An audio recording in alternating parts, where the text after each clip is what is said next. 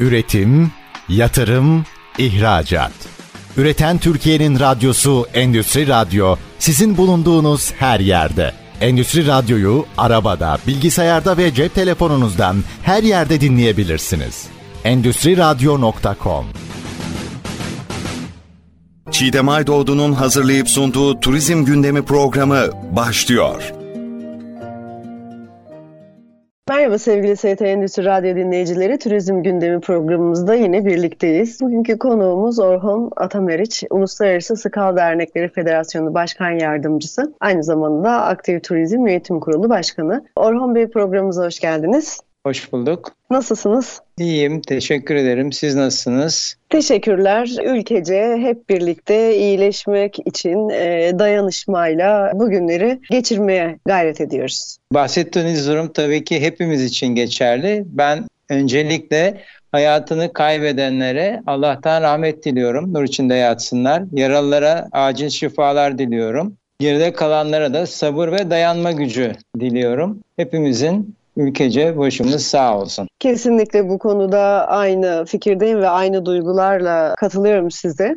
Bu arada küçük de bir hatırlatma yapmak istiyorum. Ee, ST Endüstri Radyo ve Endüstri Medya olarak işe alımlarda e, ve tedarikçi seçimlerinde belli bir süre boyunca 11 ilimizden yana seçimlerini kullanıyor medya grubumuz. Yakınında depremzede iş arayan varsa veya sosyal medyada görürseniz Endüstri Forumu Koma bilgilerini yazmalarını tavsiye ettiğimizde ilgili kişilere ulaştırılıyor.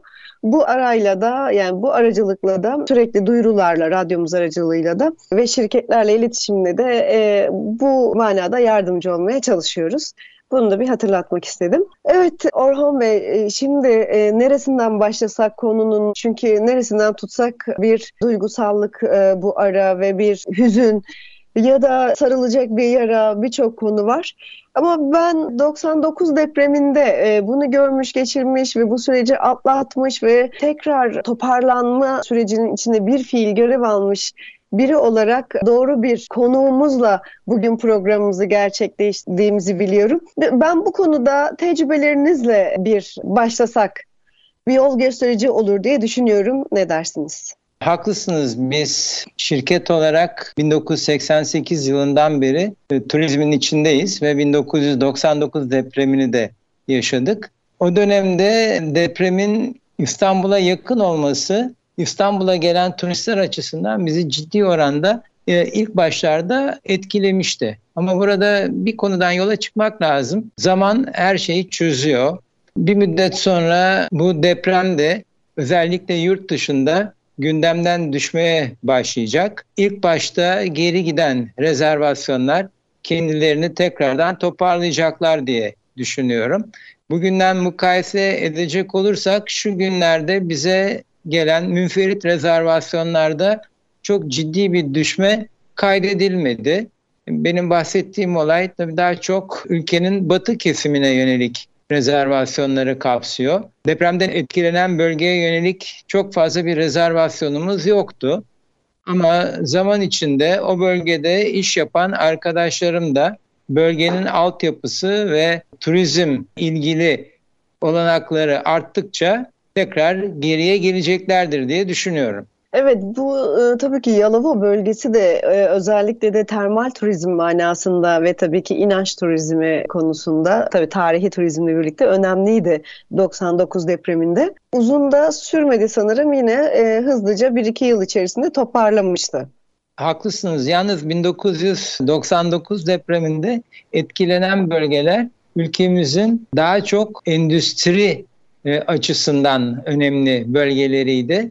Kaplıca turizminden bahsedecek olursanız Yalova ve civarındaki termal bölgeleri kastediyor olursunuz. Ama 2023 depremiyle bağlantılı olarak konuyu inceleyecek olursak o bölgeler son zamanlarda etkilenen bölgeler son zamanlarda turizm açısından büyük atılım gösteren bölgelerdi.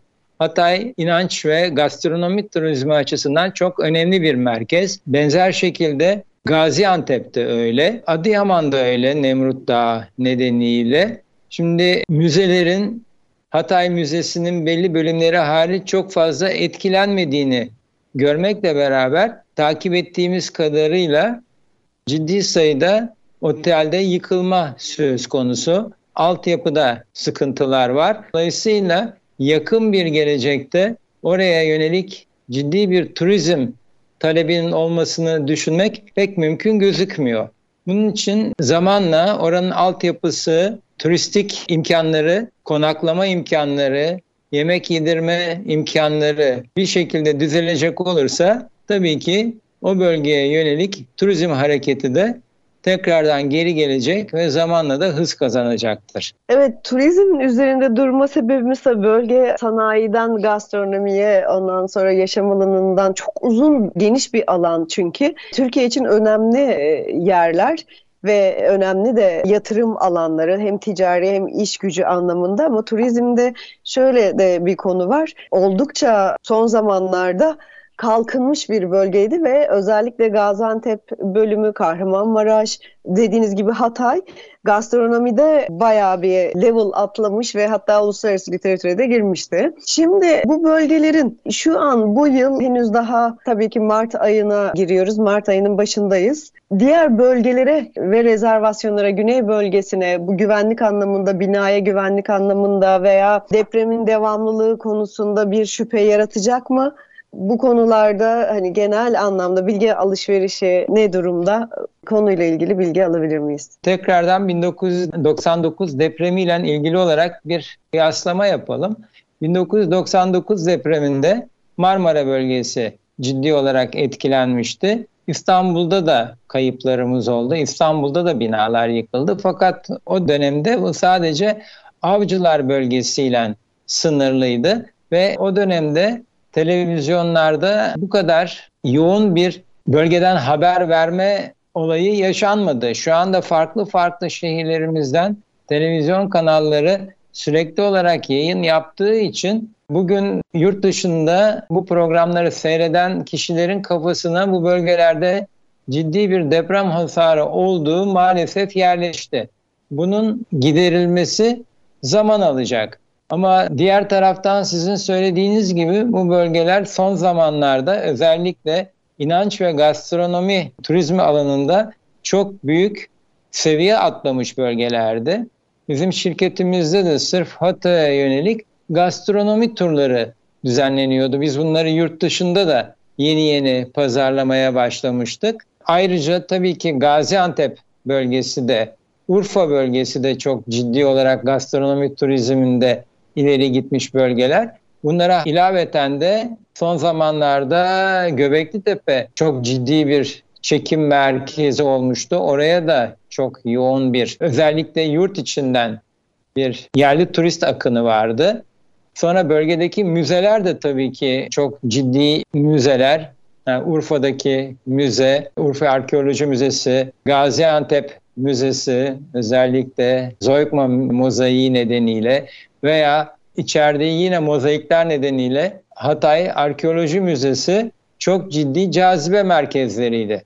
Umarım en kısa zamanda bu müzeler tekrardan ziyarete açılırlar. Yine oteller tekrardan konuklara hizmet verebilir hale getirilebilir. Çünkü bu sayede turizm sayesinde bölgeye yönelik ciddi katkılar gerçekleşebilir. Ümidimiz en kısa sürede oradaki turizm altyapısının tekrardan işler hale getirilebilmesi.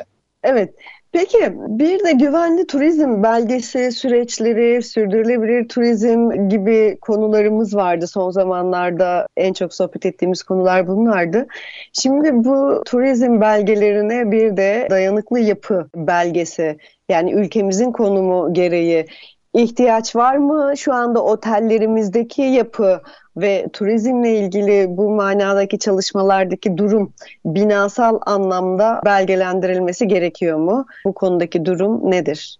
Bu arada bir önceki soruya yönelik olarak Adıyaman ve Nemrut Dağı'nı atladım. Onu tekrardan eklemiş olayım. Diğer sorunuza gelince Tabii ki Covid döneminde güvenli turizm sertifikası gelen yerli ve yabancı turistler açısından ciddi bir kriterdi. Yani pazarlamalarda sürekli olarak ilgili kuruluşların güvenli turizm sertifikasına sahip olmaları bu yerlerin seçiminde ciddi rol oynadı. yeni yapılan binalarda, otellerde güvenli inşaat sertifikası uygulanabilir ama tabii ki bu çok büyük bir proje olur. Uygulanabilirse iyi.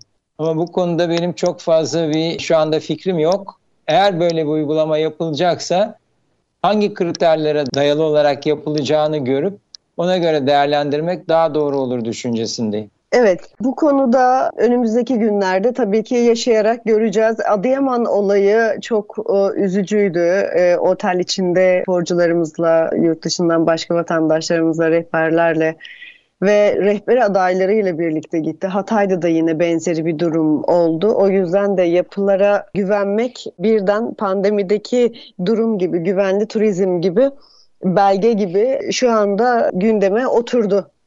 O yüzden de e, yapılar arasındaki, turizm arasındaki bağlantı da sanırım önümüzdeki günlerde bayağı meşgul edecektir. Haklısınız. Şimdi güvenli turizm sertifikası pandemi döneminde nispeten verilmesi daha kolay bir sertifikaydı. Çünkü orada olan işletmelerin belli bir takım kriterlere uyulması bekleniyordu. Şu anda böyle güvenli bina sertifikasının oluşturulabilmesi için bir eldeki bina stoğu incelenecek. Bunlardan hangisi turizm konusunda hizmet veren bina bunlar incelenecek veya bir takım binalar yeniden yapılacak. Yani bu çok kısa vadeli bir işlemden ziyade orta ve uzun vadeli bir çalışmayı gerektirir gibi gözüküyor.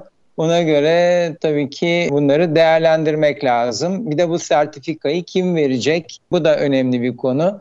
Bu konuda muhtemelen Turizm ve Kültür Bakanlığı da bir yerinden katılacaktır ve söz hakkı olacaktır diye düşünüyorum. Şimdi kısa bir reklam arası vereceğiz. Çünkü bir 15 dakikamız doldu. Reklam arasından sonra tekrar burada olacağız. Görüşmek üzere. Üretim, yatırım, ihracat. Üreten Türkiye'nin radyosu Endüstri Radyo sizin bulunduğunuz her yerde. Endüstri Radyo'yu arabada, bilgisayarda ve cep telefonunuzdan her yerde dinleyebilirsiniz. Endüstri Radyo.com Evet sevgili ST Endüstri Radyo dinleyicileri Turizm Gündemi programımızda sohbetimize devam ediyoruz. Konuğumuz Orhan Atameriç. Uluslararası Skal Dernekleri Federasyonu Başkan Yardımcısı, Aktif Turizm Yönetim Kurulu Başkanı aynı zamanda. Evet 1999 depremini görmüş bir firma yöneticisi ve turizmde 1988 yılından bu yana da aktif olarak görev alıyorlar firma olarak da. Evet biraz turizme, depremin turizme yansımaları ve bölgedeki kaynağı kaynakların ve durumun normalleşebilmesi nasıl olabilir üzerine ilk bölümde kısa değerlendirdik. Evet binalarımızın güvenli bina durumunu biraz irdeledik ama şu anda turizmci e, bu konuda turizm yatırımcısı veya turizmdeki gayrimenkul sahipleri endişelidir diye düşünüyorum. Çünkü bir sessizlik hakim. Henüz aslında rezervasyon sezonunun da ortasındayız. Mart ayında sanırım tam şekilleniyor. Mart-Nisan. Buralarda turizmci nasıl bir hareket edecek ve nasıl bir organizasyon gerçekleştirecek? Burada öngörüleriniz nelerdir? 2023'e yönelik kitlesel turizm bazında rezervasyonların çoğu zaten çoktan yapıldı, bitti. Yani şimdi özellikle böyle güney bölgelerimizde Antalya, Alanya veya kıyı, kıyı şeridi diyelim bu bölgelerdeki rezervasyonlar bir yıl öncesinden bitirildi, satışa açıldı. Bir, bir sürü yerde de satış bitmiştir diye düşünüyorum. Çünkü geçen sene oldukça iyi geçen bir yıldı turizm açısından. Şimdi e, burada biraz ben konuyu saptıracağım. Bu konunun da açı irdelenmesinde yarar var. Olan Tabii rezervasyonlardan ki. belli ölçüde geri gidiş söz konusu olabilir. Çünkü e, bu 1999 depreminde de yaşandı. Şimdi yurt dışındaki tur operatörleri bu konuyla bağlantılı olarak rezervasyonların geri gittiğini söyleyebilirler veya bu durumdan kendilerine yönelik bir avantaj sağlanabilir mi düşünebilirler. Bu da maalesef fiyatların bir miktar aşağıya çekilmesi durumunda söz konusu olabiliyor. Dediğim gibi bu bir arz talep dengesi. Eğer gelen kişilerin Türkiye'ye gelme konusunda biraz tedirginlikleri söz konusu olursa tabii ki bunu bir şekilde maddi olarak değerlendirmek isteyecek kişiler, kuruluşlar, operatörler olabilir, olacaktır da. Bu durumda maalesef bizlerin yapacağımız, yapabileceğimiz çok fazla şey yok. 1999 depreminde de bu olay yaşandı. Bazı operasyonlar iptal oldu deprem gerekçe gösterilerek. Bazılarında e, sayılarda düşme oldu. Yani bu, bu durumda buradaki hizmet verenlerin bu konuda maalesef yapabilecekleri bir şey yok. Bu zaman içinde tekrardan kendi mecrasına dönecek ve tekrardan eski haline alacaktır. Bu nedenle benim önerim otellerin veya yabancılara hizmet veren kuruluşların mümkün olduğu kadar dayanabildikleri kadar esnek olmaları konusudur. Önemli olan dediğim gibi zamanın yaraları sarması ve bu arada da ciddi bir tanıtım ve pazarlama atağıyla olası kayıpların önüne geçmeye çalışmaktır. Evet özellikle de bu tanıtım faaliyetlerinde şu anda mesela bilerek bilmek tabii ki paylaşıyoruz acımızı ve iyileştirmeye çalışıyoruz, yaralarımızı sarmaya çalışıyoruz. Tabii ki bu haberler sürekli e, uluslararası basına da yansıyor. Tanıtım faaliyetlerinde bu tarz sürecin uzaması ve haber olumsuz haberlerin yansıması etki eder mi belirli bir ölçüde olumsuz manada gelecek kişilerin fikrini değiştirir mi? E, değiştirebilir. Diyelim ki muson yağmurları döneminde bir uzak doğu seyahati planlıyorsunuz. Sel tehlikesi altında olan bir yere veya çok kısa bir süre önce sel felaketi yaşamış bir ülkeye gitmeyi düşünmezsiniz. Çünkü tatil için yola çıkan kişi belli ölçüde orada günlük stresten uzaklaşmak, eğlenceli bir, keyifli bir zaman geçirmek için oraya gidecektir.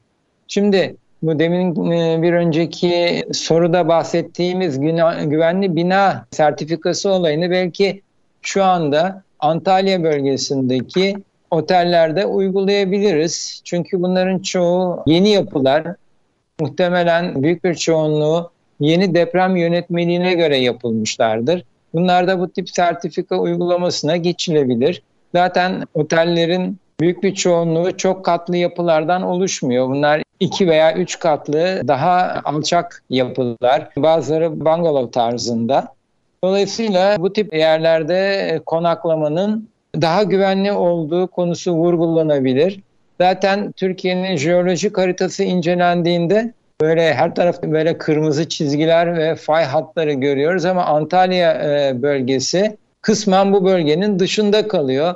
Bu konu daha iyi vurgulanabilir ve bu bölgelere özellikle yurt dışından turist gelmesi sağlanabilir veya olan turistlerde, olan rezervasyonlarda düşme yaşanmaması sağlanabilir. Burada tabii ki Antalya ve e, Bodrum, Ege bölgesi buralardaki turizm, e, kitle turizmi ya da yaz turizmi sadece belki en az kaybı verebilecek bölgelerimiz. İstanbul bazında baktığımızda biraz daha farklı gibi görünüyor. Medikal turizm, kongre turizmi, kültür turizmi bunlar İstanbul için önemli ve son zamanlarda en çok konuşulan konu olası İstanbul depremi. Ve İstanbul bu konuda yurt dışında nasıl görünüyor? Hatta bir de şöyle bir şey de olmuştu tabii ki. Depremden bir iki hafta önce bütün konsolosluklar falan kapatılmıştı. Şimdi İstanbul'daki bu o, olasılığı üzerine e, olan konularda ve İstanbul'daki turizme yansımalarını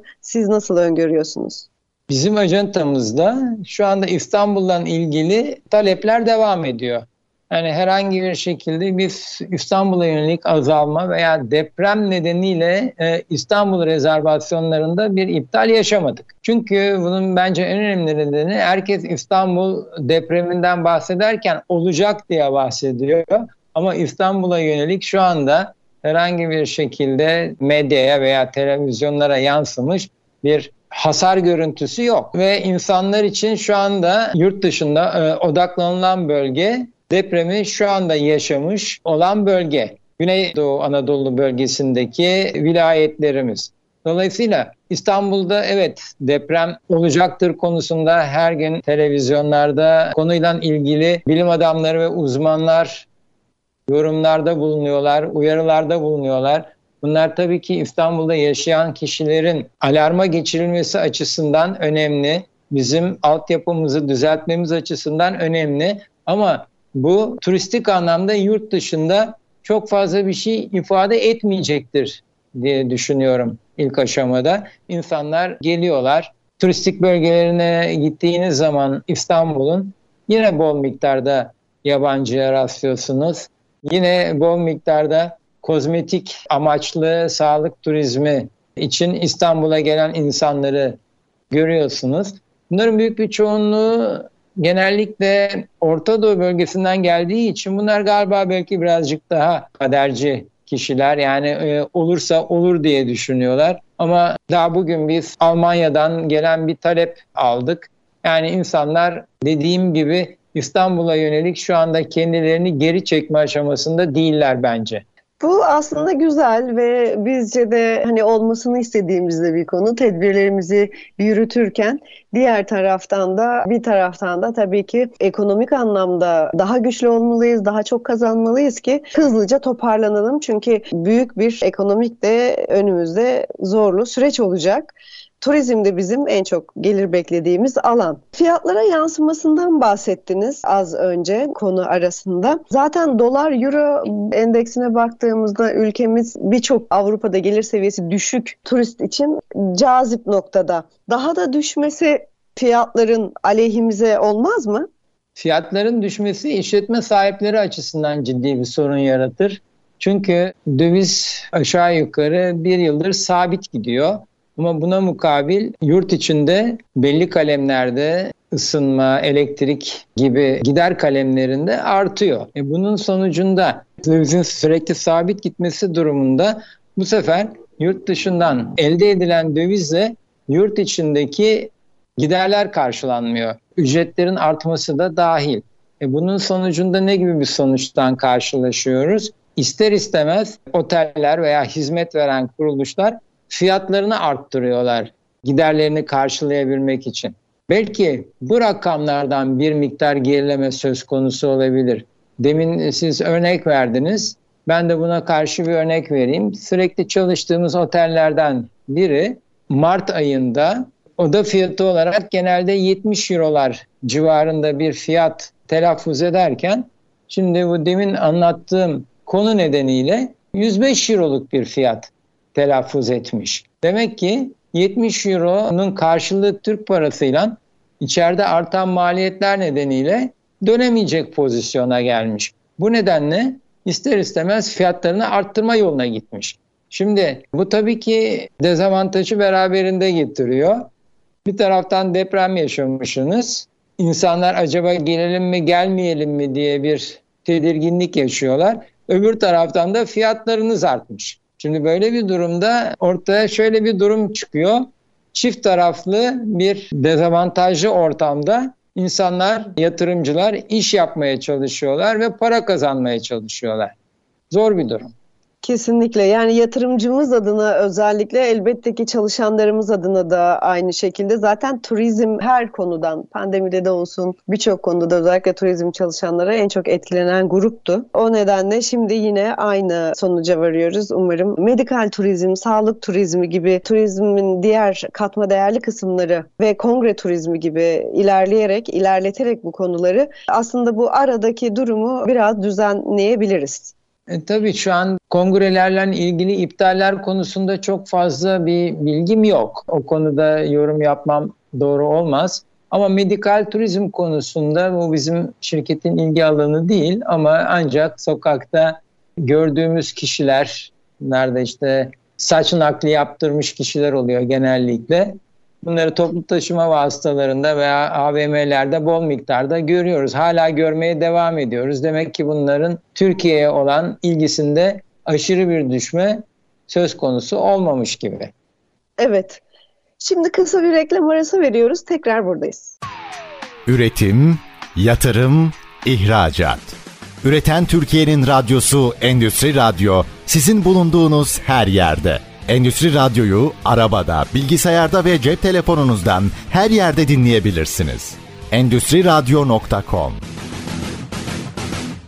Evet sevgili ST Endüstri Radyo dinleyicileri Turizm Gündemi programımızın 3. bölümünde yine konuğumuz Orhan e, Atameriç ile sohbetimize devam ediyoruz. Uluslararası Skal Dernekleri Federasyonu Başkan Yardımcısı, Aktif Turizm Eğitim Kurulu Başkanı. Evet, depremin e, turizme yansımaları ve yaralarımızı nasıl saracağımız konusunda ve de tabii ki önümüzdeki günleri hem ekonomik hem de manevi anlamda dayanışmayı konuşuyoruz. Buradaki süreçte bu belirsizlik süreci ne kadar daha devam eder sizce? Yani 99 depreminden sonra nasıl bir formül işlemişti ve o normalleşmek değil de o yaraları sarma sürecinde ve tedavi sürecinde ve tabii ki işimize sarılarak bu durumları e, nasıl atlatmıştık?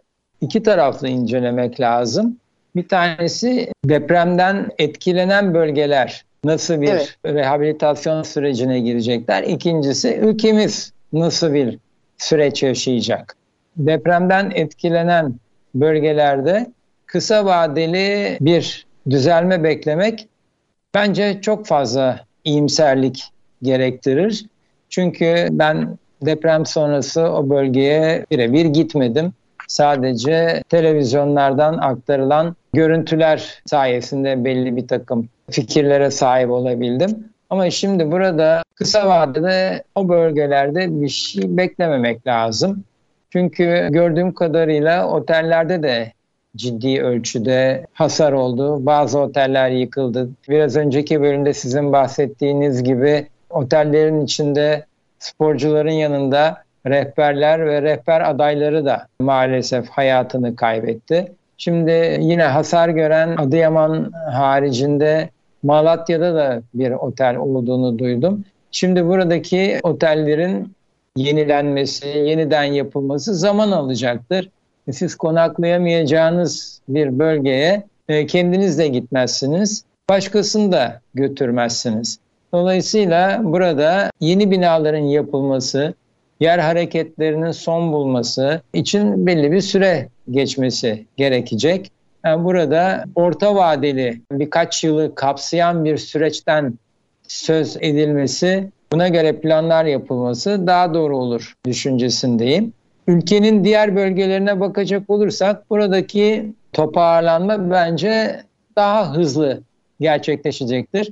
Çünkü bir müddet sonra insanlar deprem yayınlarına olan ilgilerini kaybedecekler ve konu sadece bilimsel tartışmalar bazına indirgendiğinde turizm harekette tekrardan başlayacaktır diye düşünüyorum. Bu şekilde de tabii turizm sadece kendisi döviz getiren bir sektör olmadığı gibi lokomotif bir sektör. Çünkü turizmden ilintili olarak bir sürü sektör turizme girdi sağladığı için, istihdam yarattığı için turizmin ülkenin diğer bölümlerinde mümkün olduğu kadar hızlı toparlanması konusunda çalışmalar yapmalı, e, planlar yapılmalı, kuruluşlar teşvik edilmelidir, yatırımcılar teşvik edilmelidir diye düşünüyorum.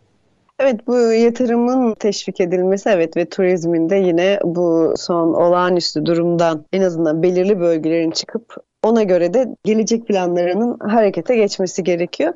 Burada önümüzdeki günlerde Nisan ayı içerisinde ertelenmişti. Emit Şubat ayında yapılacaktı tabii ki bu durumdan dolayı. Buruk geçecektir diye düşünüyorum. Bu tanıtım faaliyetlerinde özellikle Türkiye'nin uluslararası tanıtım faaliyetlerinde yurt içi veya yurt dışı fuarlarda Hatay'dan tutun Malatya'ya bütün o bölgenin standları en hareketli, Ondan sonra tanıtımda en renkli standlar oluyordu. O hollerde en ilgi çeken bölümler oluyordu. Bu sene nasıl geçecek ben de çok merak ediyorum. Bu bölgelerde bildiğiniz gibi gastronomi turizmi çok ilerlemişti. Bu fuarlarda gerek yerel belediyeler veya turizm dernekleri veya oteller yöresel lezzetleri cömertçe ikram ettikleri için genellikle onların standları dolu oluyordu. Ve bu esnada da bölgenin ciddi ölçüde tanıtımını yapmak mümkün oluyordu. Dediğim gibi emit biraz buruk gerçekleşecek. Çünkü bu bölgedeki yatırımcılar, e, bu bölgenin temsilcileri şu anda sunabilecek bir üründen yoksun kaldılar. Oraya gelin deseler bile insanlar nerede konaklayacaklar, nerede yemek yiyecekler? Bu ciddi bir sorun. Yani kendileri için çok üzülmekle beraber maalesef elimizden yakın vadede o bölgeler için bir şey gelmeyecek. Bu arada ben e, turizmciler derken bir konuyu özellikle vurgulamak isterim. Depremin ilk gerçekleşmesinden sonra birçok e, otelci gönüllü olarak depremzedeleri otellerinde konuk ettiler. Bazı bölgelerde devam ediyor. Özellikle e, Antalya bölgesinde devam ediyor. Duyduğum kadarıyla artık yavaş yavaş sezonun başlamasıyla birlikte depremzedeler ister istemez otelleri boşaltmak zorunda kalacaklar. Çünkü oteller yaptıkları anlaşmalar doğrultusunda kendi e, odalarını turistlere vermek durumunda kalacaklar. Yani bu tabii ki bir müddet sonra eğer depremzedeler için kalıcı çözüm yaratılmamışsa bir takım sorunları beraberinde getirecektir. Evet, o konuda da sürecin yani mali boyutu dışında evet realist e, ve gerçekçi durumları da var. Çünkü turizmde devam etmeli, ticarette devam etmeli ki daha hızlı toparlanalım ara ara tekrarladığımız şekilde. Burada otellerdeki bu fiyat artışı ilginç çözümlere de getiriyor beraberinde toparlayamadım birden. Geçenlerde ben bir oteli aradım. Kesinlikle kahvaltı yok. Sadece oda hizmeti veriyor ve bir işte litrelik suyu var. Odada kahve için bir makinesi var. Ama onun dışında başka bir hizmet vermiyor. Bunun gibi de fiyatı düşürmek adına çözümler gelmiş. Bu da kitle anlamında bu bizim her şey dahil turizmi değiştirir mi bu süreçler? Öyle düşünmüyorum. Yani her şey dahil bambaşka bir konsept. Demin sizin bahsettiğiniz kahvaltı hariç uygulaması dünyanın her yerinde son derece yaygın. Çünkü e, gelen insanların kahvaltı yapma alışkanlıkları farklı. Çünkü diyelim ki siz e, Orta Avrupa ülkelerine gittiniz, Almanya'ya gittiniz, İsviçre'ye gittiniz, Avusturya'ya gittiniz. Burada kahvaltı yaptığınız zaman bizdeki standart branştan bile daha fazla e, yiyeceğin sunulduğu bir kahvaltıyla karşı karşıya kalırsınız. Bu da otel fiyatında eğer oda kahvaltı konaklayacak olursanız ciddi bir maliyet oluşturur. Buna mukabil Güney ülkelerine gidersiniz, İtalya'ya gidecek olursanız, Fransa'ya gidecek olursanız e, yöntemden karşılaşırsınız. Burada size çay veya kahve, bir tane kurvasan, eğer otel yüce gönüllü ise bir ufak paket marmelat verir. Tereyağı bile vermez. Dolayısıyla herkes istediği şekilde yemek ye, kahvaltı edebilsin diye kahvaltı uygulamasından vazgeçmek doğru bir çözüm olabilir. Ben bu konuyla ilgili e, enteresan bir de deneyim aktarayım size. Yaptığı çok ilk outgoing turlarından birinde 1991 yılından bahsediyoruz. Roma'da çok ünlü bir zincir otele gitmiştik ve otel bize oda kahvaltı fiyat vermişti. Kontinental kahvaltı olarak belirtmişti. Ben gidip sordum. Her zaman kontrol ederim zaten ne veriliyor diye hizmeti almadan önce bize dediler ki size bir adet kruvasan, bir adet marmelat, bir fincan da kahve vereceğiz. Yani dedim ki yani Türk turistinin e, bu şekilde kahvaltı etmesi söz konusu değil. Çok ciddi şekilde sorun yaşarız. Çünkü biz bunu oda kahvaltı şeklinde sattık. Ve dolayısıyla ben o gün ekstra bir ücret ödeyerek kahvaltı menüsüne tereyağı ve peynir dahil edilmesini sağlamıştım. Bunu yaptırdığım için de kahvaltıdan herhangi bir şikayet almadık. Yani ülkelere doğru göre ya da kişilere alışkanlıklara göre de hizmetlerde, taleplerde, e, sonuçlarda değişiyor. Programımızın sonuna doğru gelirken sormak istediğim son bir soru da kaldı. O da evet yurt dışında neler yapmalıyız? Yurt dışına yönelik yurt dışı turistine burasının e, Türkiye'nin e, avantajlarından ve şu an güvende olduklarını anlatabilmek için. Burada ben organize tanıtım e, haricinde turizmin bireylerine de büyük görevler düştüğünü düşünüyorum.